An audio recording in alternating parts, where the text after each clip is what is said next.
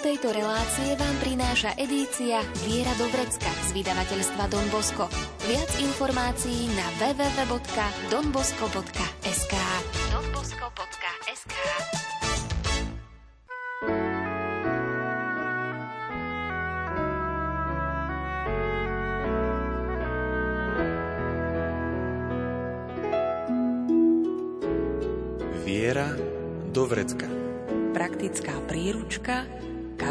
kresťana. Viera do vrecka.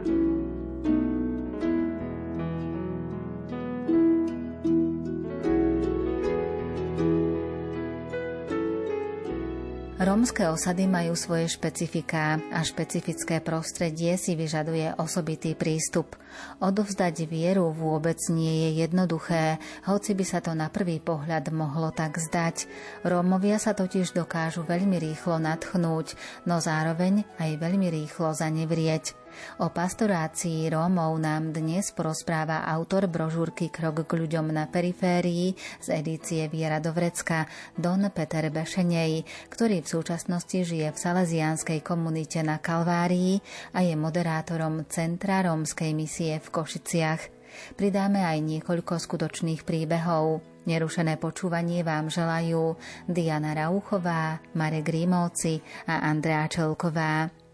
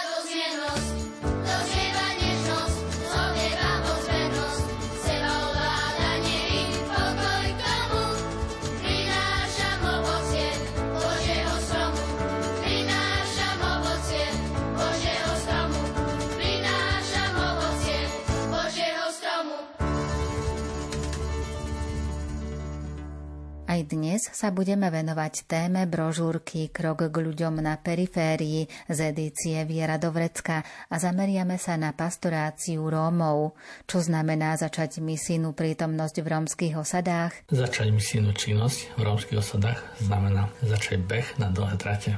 Osobne si myslím, že lepšie je nezačať, ak by to nemalo perspektívu takej dlhodobej prítomnosti tej misijnej činnosti v konkrétnej rómskej osade. Veľakrát sa nájdú nadšenci, ktorí niečo začnú, dajú tým ľuďom nádej, ale potom tí ľudia sú ešte viacej sklamaní, keď odchodom jednotlivca vlastne celá tá práca zanikne. To je vždy dôležité, aby za takýmito aktivitami neboli jednotlivci, ale nejaké spoločenstva. Je veľkou výhodou, keď za misijnou činnosťou je nejaká reálna komunita alebo nejaké iné spoločenstvo. Majorita väčšinou vylúčuje Rómov a deje sa to aj v cirkvi. Veľmi dobre vieme, že tie postoje majoritnej spoločnosti voči Romom sú také veľmi rôznorodé a tie sa vlastne prenašajú aj do postojov z rádu cirkvy. Samozrejme, že aj církev to sú vlastne tí istí ľudia, ktorí patria do spoločnosti a veľakrát tie negatívne nálady, ktoré sú, sa prenašajú aj z toho spoločenského, aj do toho církevného priestoru, čo niekedy je naozaj také veľmi smutné, že aj naši ľudia nedokážu byť takí veľkodušní, otvorení a veľakrát reagujú na základe nejakých stereotypov, nejaké možno jednorazové negatívne skúsenosti a možno aj častejšie negatívne skúsenosti, ale že nedokážu urobiť taký krok nad, že nemajú taký pohľad, že čo vlastne tým minoritám naozaj pomôže a čo im škodí. Že niekedy je ten taký náš, naše povyšenectvo, náš nezáujem, naša ľahostajnosť z takého dlhodobého hľadiska týmto skupinám oveľa viac škodí ako to, aby sme niečo preklenuli, aby sme sa premohli a niečo v sebe možno potlačili. Často sa stáva, že ľudia, ktorí patria do nejakej marginalizovanej skupiny, sú takí odmietaní tou majoritnou spoločnosťou a potom aj tí, ktorí sa im venujú, majoritná spoločnosť s nimi zaujíme taký periferný postoj, tiež nimi niekedy tak pohrdá, alebo proste s nimi tak pozera na nimi tak, keď nie pohrdá, tak určite aspoň podozieravo s čím musí počítať ten, kto sa zapojí do rómskej pastorácie? Veľakrát tí ľudia, ktorí sa zapoja do pastorácií Rómu alebo do tej misijnej činnosti, musia počítať aj s tým, že niekedy s nimi budú aj pohrdať. A to pohrdanie niekedy nie je od majoritnej spoločnosti, ale niekedy ide od samotných Rómov. A niekedy to je také veľmi bolestivé, že niektorí sú naozaj, že majú taký dobrý úmysel pomôcť tejto skupine a aj napriek tomu sú odmietaní aj samotnými Rómami. Takže vlastne je to niekedy také dvojité zranenie alebo odmietnutie aj zo strany majority, aj zo strany adresátov, čiže aj zo strany Rómov. Na čo treba byť pripravený? Nás musí byť pripravený na to, že to nie je to, že vás automaticky niekto príjme s otvorenou náručou, aj keď máte ten najlepší úmysel, že veľakrát tú dôveru si treba získavať a tá cesta je naozaj niekedy veľmi dlhá, pokiaľ vám tí ľudia uveria, že nejde vám o nejaký osobný záujem, nejde vám o nejaký osobný zisk, ale ide vám o dobro práve týchto ľudí.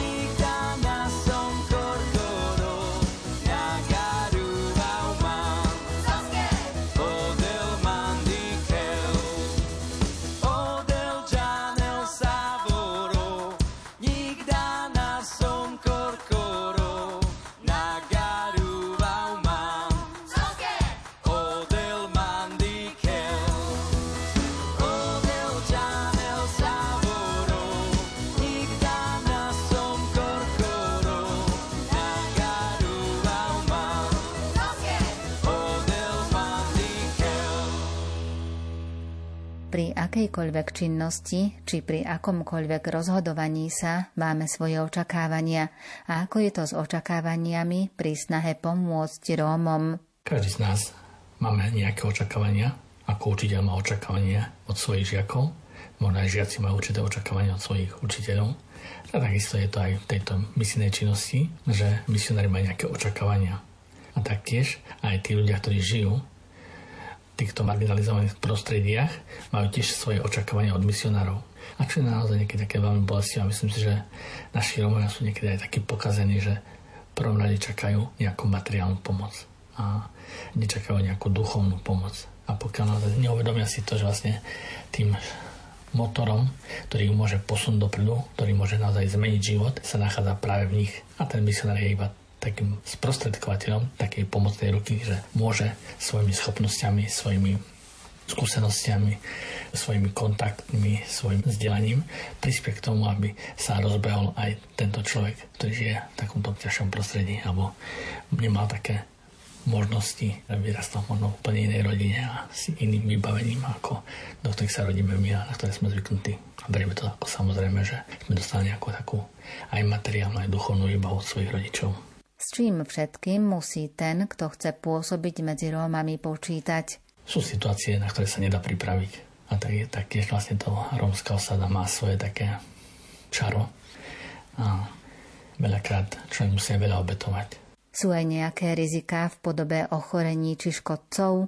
Čo je také náročné a niekedy možno aj tak navonok odpudzujúce, je tá hygiena, že predsa sú to ľudia, ktorí nemajú takéto možnosti, na ktoré sme zvyknutí my, tečúcu vodu, alebo dokonca teplú tečúcu vodu a že tá voda nám tečie 24 hodín denne, to, že sa zobúdzame do vyhriatej izby a tak ďalej a tak ďalej. Takže vlastne to sú také možnosti, na ktoré sme my automaticky zvyknutí, ale ľudia, ktorí vlastne žijú v týchto chatrčiach alebo v týchto ťažších podmienkach, tieto možnosti nemajú a prináša to aj určitú takú ťažkosť vedieť príjmať týchto ľudí, aké možno nesplňajú všetky naše hygienické štandardy, na ktoré sme my zvyknutí. A taktiež potom samozrejme, že keď človek žije v takýchto podmienkach, tak ľahšie sa dostane nejakým všiam, blcham, švábom a potom je niekedy nebezpečné, že vlastne potom si aj my od nich prinesieme do svojich domácností a boj s týmito parazitmi je naozaj veľmi, veľmi náročný. Takže sú to ťažkosti, s ktorými človek musí počítať, keď vstupuje do tohto prostredia. Škoda, že tí, ktorí sú za to zodpovední, alebo proste, ktorí pripravujú nejaké také podporné programy, nemyslia práve na týchto sociálnych, terénnych, misijných, pastoračných pracovníkov a iných. A samozrejme aj učiteľia s tým musia veľmi bojovať v tom školskom prostredí. Je potrebná aj odvaha? Čo človek potrebuje ako svoju takú vnútornú výbavu? Či musí byť odvážny, alebo myslím si, že musí byť ochotný niečo obetovať. Že v tom je to ten kľúč, že zrieknúť sa nejakého toho svojho pohodlia, vykročiť z tej svojej bubliny a ísť aj do prostredia, ktoré je náročné. Je nutná i pokora a trpezlivosť? Každý z vás, ktorý máte deti, vlastné deti, tak viete, aké je to náročné ich vychovať, že koľko človek musí pre nich obetovať, koľko trpezlivosti potrebuje. A o to viac potrebujete trpezlivosti pri cudzích deťoch, ktoré majú možno iné návyky a niekedy aj to, čo dostávajú v tom rodinnom prostredí, tak sú úplne iný protipol tých hodnot, ktoré vlastne sa snažíte im ponúkať vy. A preto je to veľmi náročné bojovať na tomto poli alebo proste niečo meniť. Takže naozaj taká pokora srdca je veľmi potrebná a taká nekonečná trpezlivosť aj s chybami a nedostatkami iných, ale aj s tými svojimi vlastnými.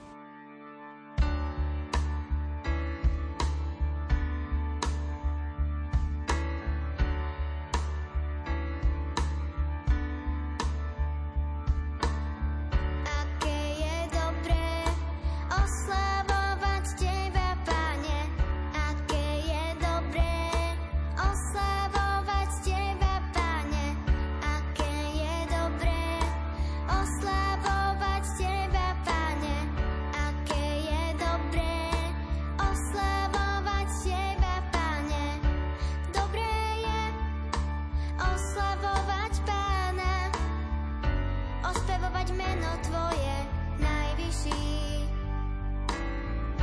Za rána zvestovať dobrotu, Tvoju vernosť celú noc. Aké je dobré oslavovať Teba, Pane, je dobré oslavovať Teba, oslávovať Teba, Pane, aké je dobré oslávovať Teba, Pane, spravodlivý, z ťa palma zakvitne, vyrastie z ťa ceder z Libanonu. Tí, čo vyrastajú v dome pánovom, v nádvoriach nášho Boha, budú prekvitať. Oslávovať Teba, Pane, aké je dobré oslávovať Teba, Pane, aké je dobré oslávovať Teba, Pane, aké je dobré oslávovať Teba, Pane. Ešte aj starobé budú prinášať ovocie, úrodní budú a plný sviežosti. Tak zvestujú, že Pán je moje útočište, spravodlivý a neprávosti v ňom nie.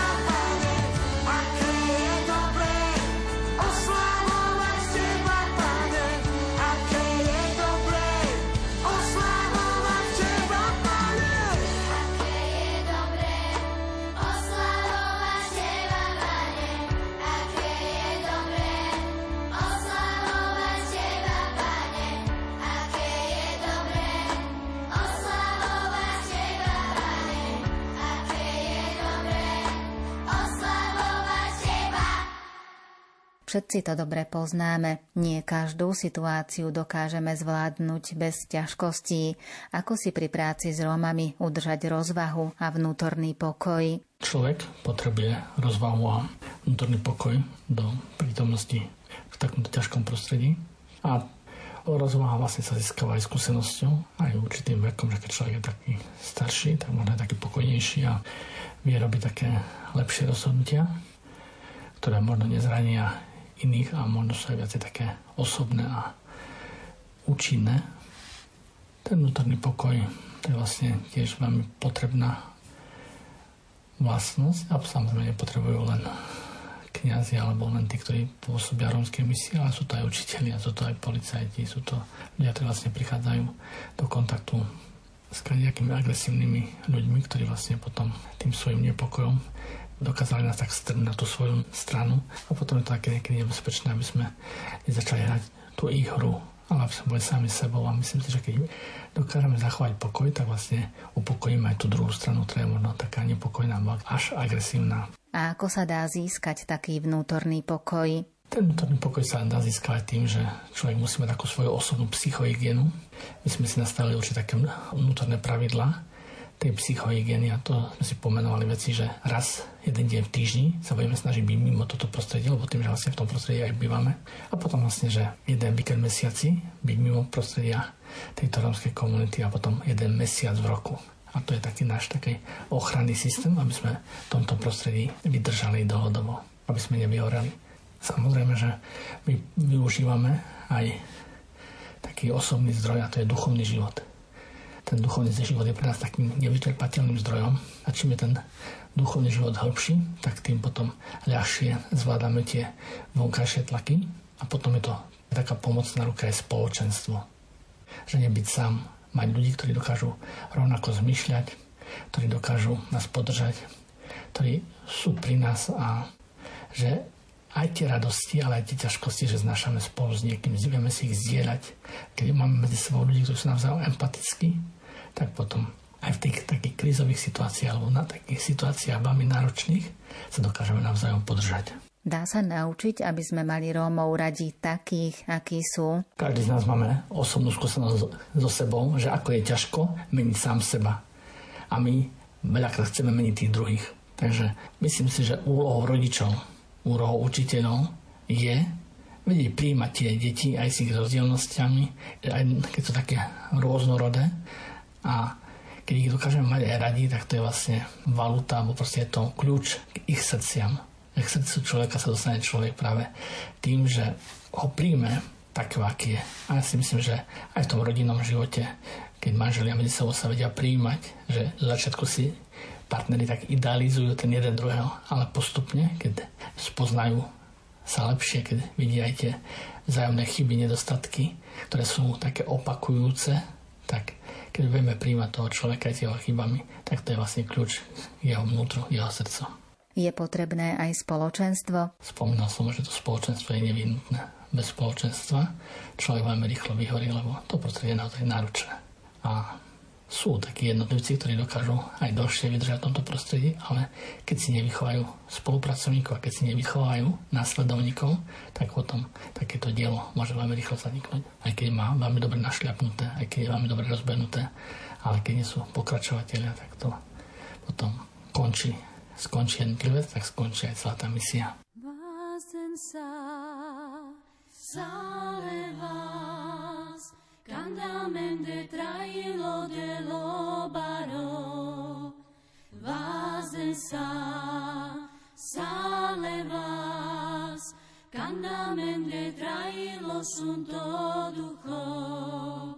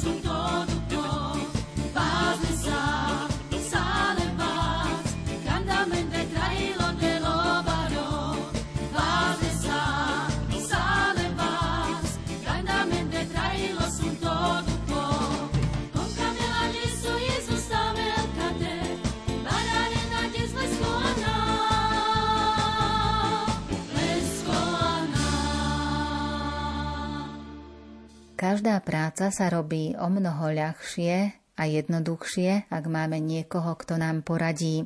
Je už na Slovensku dosť ľudí, ktorí majú skúsenosti s pôsobením medzi Rómami. Na Slovensku je už určitá skúsenosť s rómskou misiou a je dobre, keď sa vieme navzájom počúvať, keď si vieme navzájom poradiť, keď sa vieme jeden od druhého poučiť a lepšie sa učiť na chybách iných ako na chybách vlastných, lebo tie chyby iných menej bolia. Čo nastane, ak sa držíme rád skúsenejších? Keď je človek pripravený do tohto prostredia, tak môže sa vyhnúť nejakým chybám, ale každý si musí prešľapať tú svoju cestu. A ja osobne si myslím, že aj keď sa vyhneme možno len 5% chybám alebo zraneniam, tak je to lepšie, ako keby sme o ničom nevedeli, alebo proste keď sme všetko museli si prejsť na vlastnej koži. Takže každá rada, dobre prijatá, môže nám pomôcť, lebo tieto rady nás môžu chrániť. A ako tam psychicky nevyhorieť? Nič nefunguje univerzálne, Každé prostredie je iné. Každý z nás sme iný a preto je dôležité si vytvoriť svoj systém, ktorý bude užitočný, ktorý bude úspešný a ktorý nás aj dlhodobo udrží v tom prostredí. Je lepšie prichádzať k Rómom ako jednotlivec či ako spoločenstvo, skupina? Je potrebné, aby každá rómska misia mala svojho lídra a nie je dobré, keby líder nemal to vojsko. Tá sila toho lídra bude spočívať, akými ľuďmi sa obklopí, akí ľudí si pozrieť za spolupracovníkov, lebo jeden človek urobí niečo, ale čím je viacej ľudí zapojených do toho istého diela, idú za to istou myšlienkou, za to istou ideou, tak potom je väčšia nádej k úspechu a samozrejme, že jeden človek obsiahne určitý počet aktivít alebo určitý počet osôb a čím je nás viacej zapojených do tohto diela, tak môžeme potom tak viacej pokrývať celú tú misiu. Ak je práca s Rómami takým spôsobom, že sa do ich prostredia len prichádza, treba si udržať aj odstup a nechodiť do osady každý deň? Sú misijné prítomnosti, že ľudia žijú priam v osade. Takže tam strávia vlastne 24 hodín a preto je dôležité odchádzať z tohto prostredia a tí, ktorí vlastne prichádzajú, tak samozrejme podľa svojich schopností, možností, podľa svojej síly, keď majú sílu a energiu, nech tam idú. Keď sú unavení, tak radšej zostanú mimo tohto prostredia lebo toto prostredie si vždy vyžaduje veľa energie, veľa vnútornej síly. Keď už človek nemá, tak lepšie, keď do toho prostredia nepríde. Ako sa každý nastaví, tak každý máme inú nosnosť, tak podľa tých svojich vnútorných nastavení tam prichádzajme. Nedá sa povedať, tak musia všetci robiť, alebo tak často tam musia všetci prichádzať. Sú ľudia, ktorí tam prichádzajú na konkrétnu aktivitu, napríklad na dve hodiny týždenne. Sú ľudia, ktorí tam dokážu straviť 5 dní v týždni. Takže Záleží, či sme tam iba dobrovoľníci, či sme tam zamestnanci. Záleží na tom, aké tam máme poslanie. A komu sa v rómskych osadách venovať? V rómskych osadách je potrebné venovať pozornosť všetkým, samozrejme v prvom rade tým, ktorí majú záujem. A to je jedno, či sú mladí, starí. Určite, že keď dokážeme osloviť dospelých, tak máme väčšie percento úspechu, lebo keď ten rodič začne žiť zodpovednejšie svoj život a má doma deti, na ktoré môže vplyvať, ktoré môže ovplyvňovať, tak je to potom širší taký dosah tej našej výchovnej pastoračnej práci. Takže venujeme sa len tým, ktorí o to majú záujem. Tí, ktorí nemajú, tak necháme ich žiť ich spôsobom života, lebo na silu sa nedá nič dosiahnuť a zvlášť v týchto misijných alebo evangelizačných aktivitách.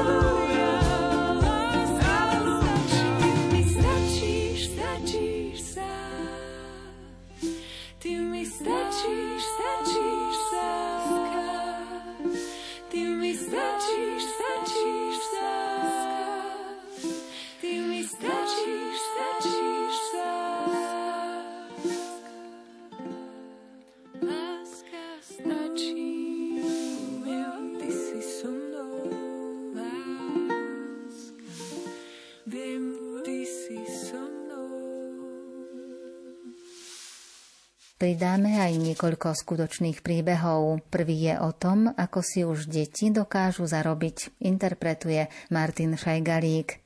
Raz sme išli okolo obchodného domu a spomenuli sme si, že ešte potrebujeme kúpiť pečivo. Dobrovoľníčky odskočili na nákup a ja som ich čakal v aute.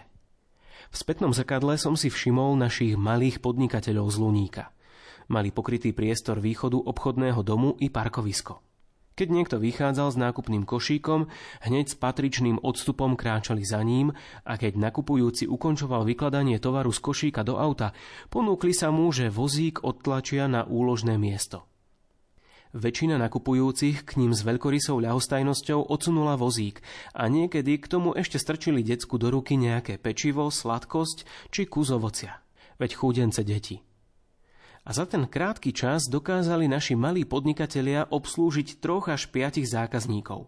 Uvedomil som si, že v košíku je minimálne 50-centová minca, takže v prepočte za deň aj to najdengľavejšie decko zo špeciálnej školy si dokáže zarobiť 30 až 50 eur.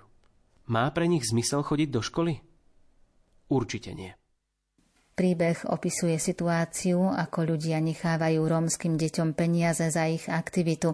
Je takéto konanie dobré? Ako som aj opísal o svojej knihe, tú skúsenosť, že rómske deti stoja pri obchodných domoch a ponúkajú sa, že otlačia vám vozík, ale v tom vozíku je minimálne 50 centov.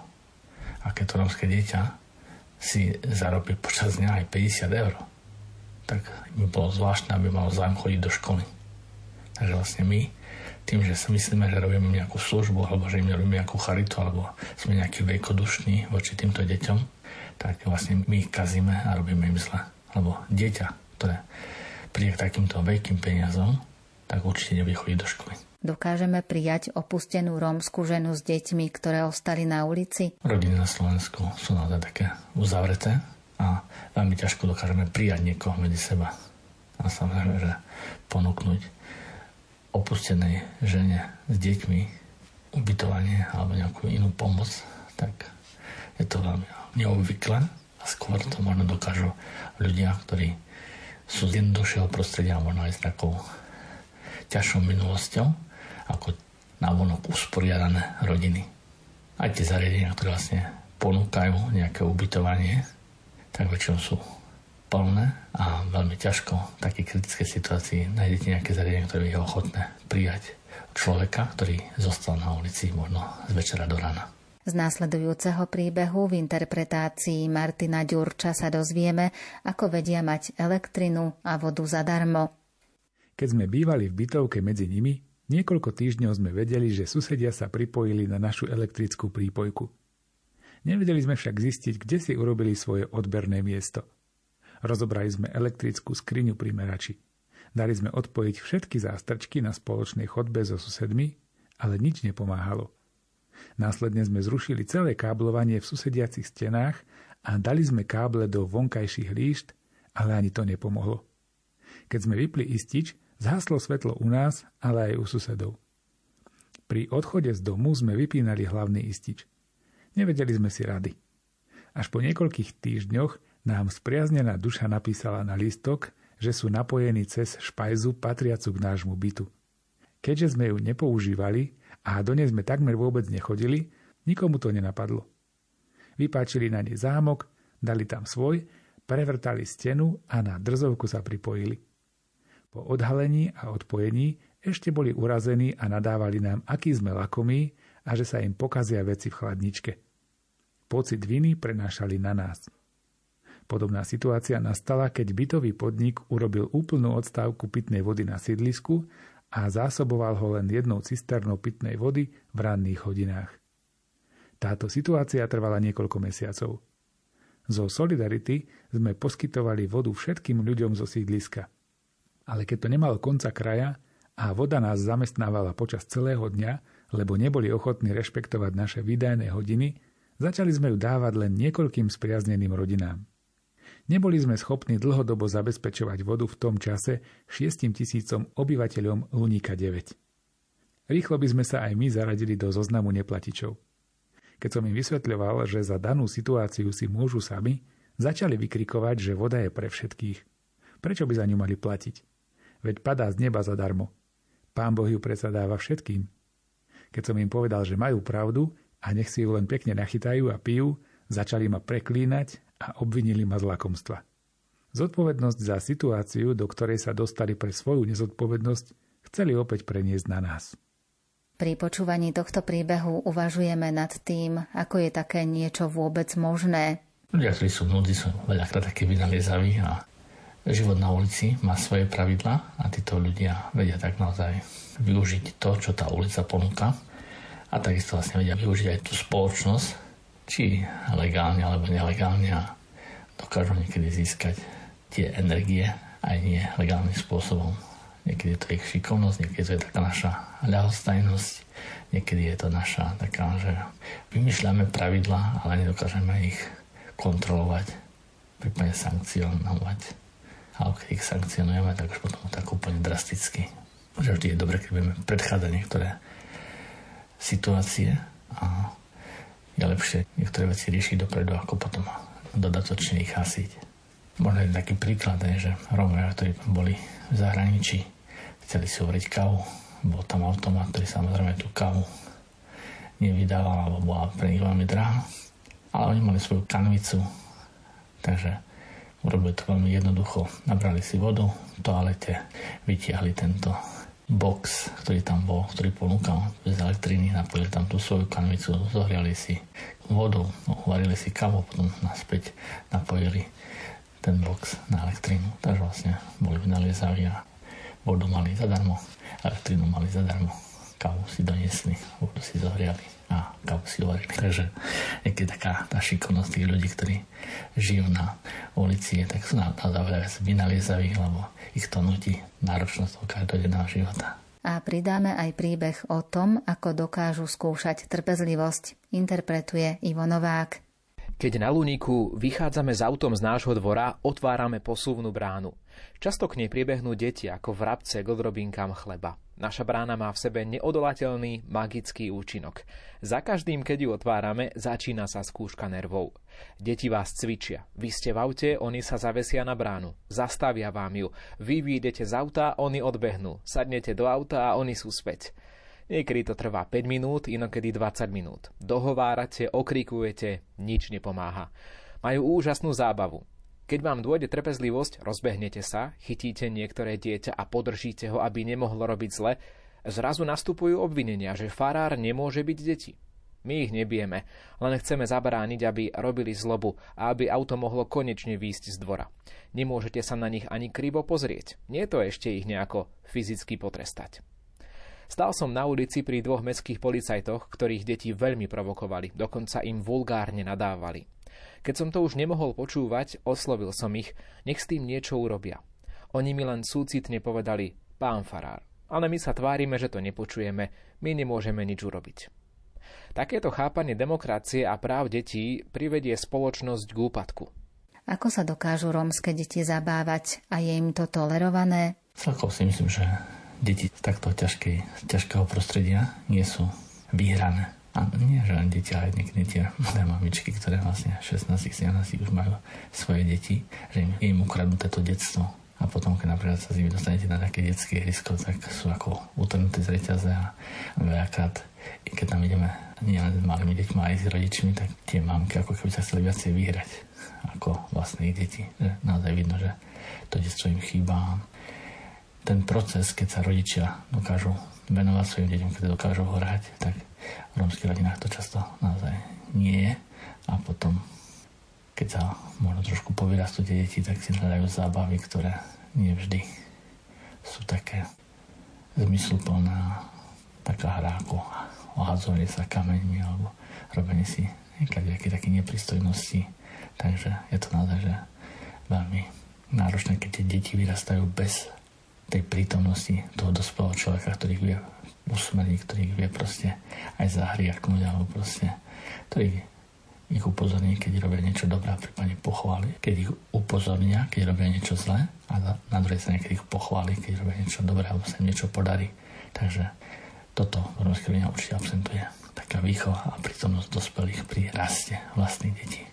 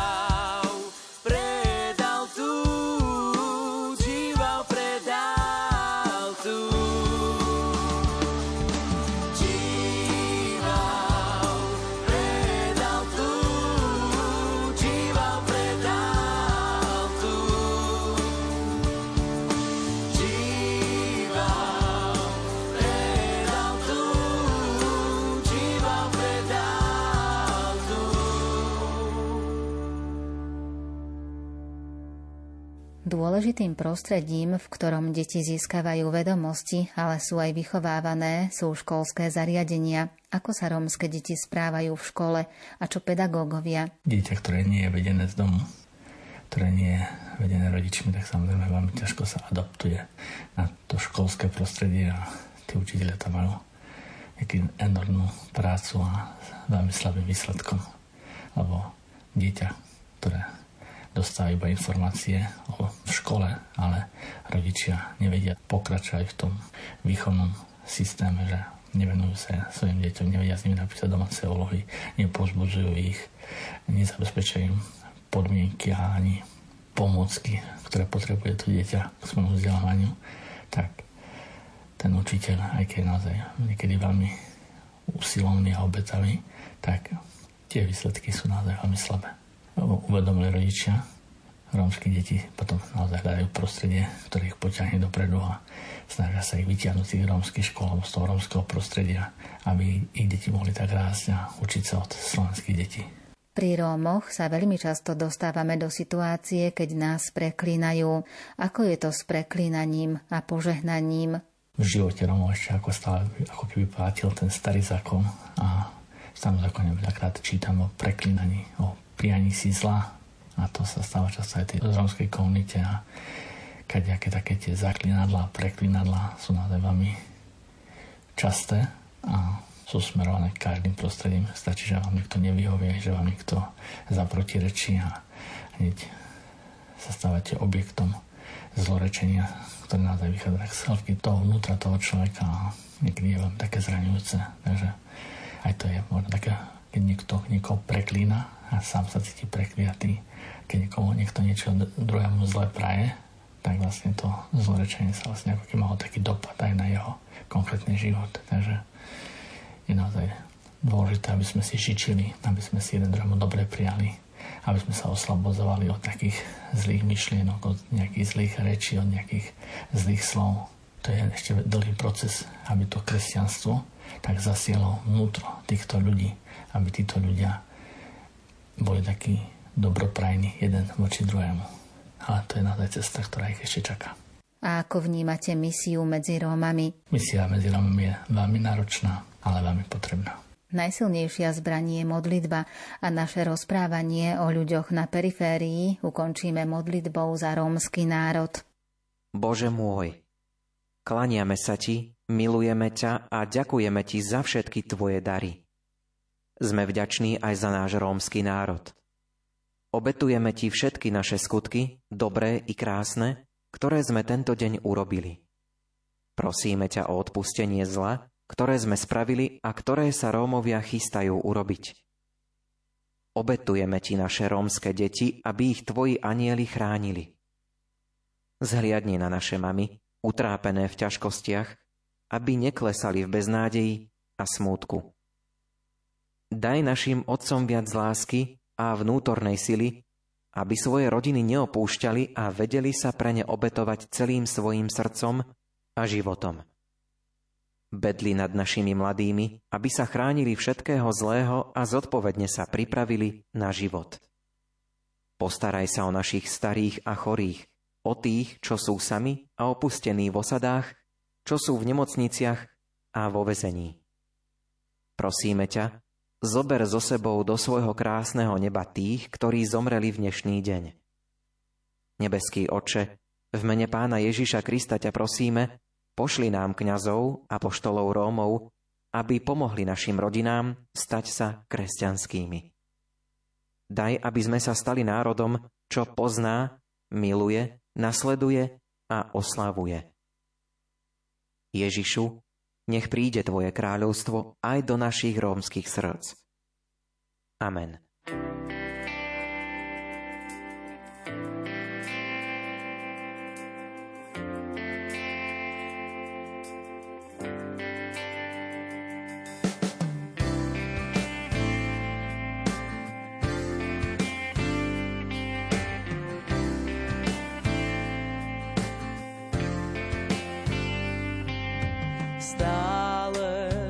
Viac túžim byť do lásky zakorenený.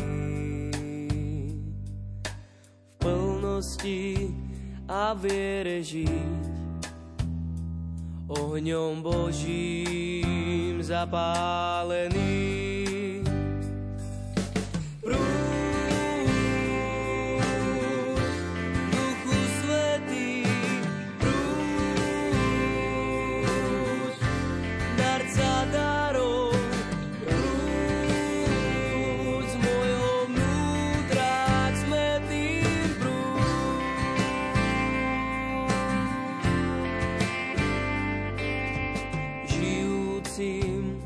Temnom kraji.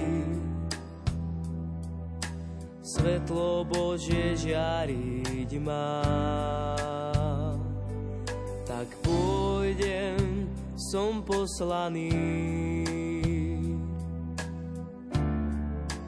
Použi si ma,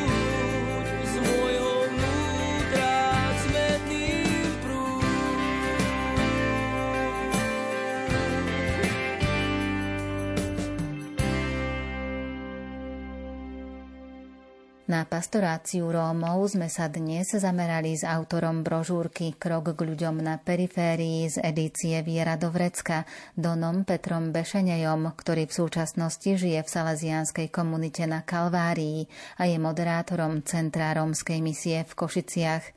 A pridali sme aj niekoľko skutočných príbehov a tiež modlitbu za rómsky národ, ktorú predniesol Ondrej Rosík.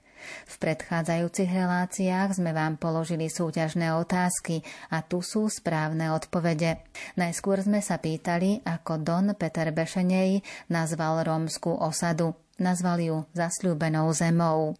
Potom ste mali napísať, na ktorých troch pilieroch je postavený preventívny výchovný systém Dona Boska. Je to rozum, viera a láskavosť. A ďalšia otázka bola, ktoré bolo prvé pôsobisko Salesiana Dona Petra Bešeneja medzi Rómami.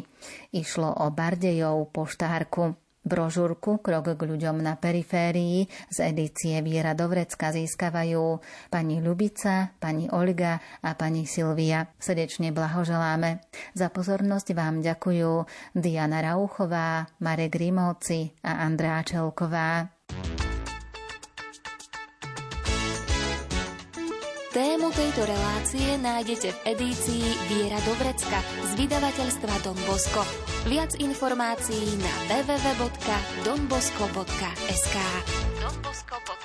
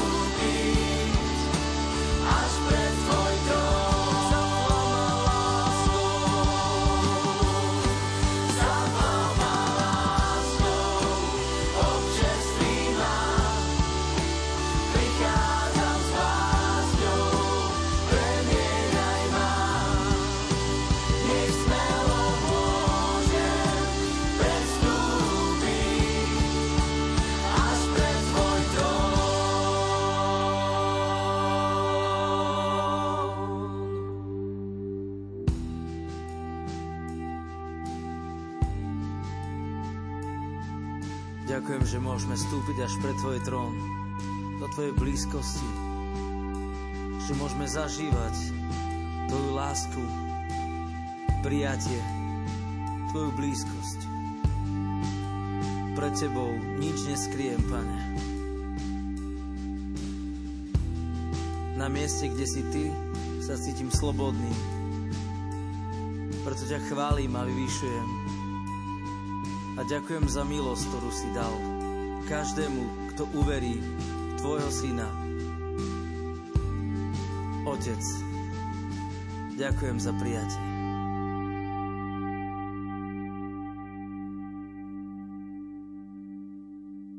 Program, ktorý si o chvíľu vypočujete, vysielame v repríze.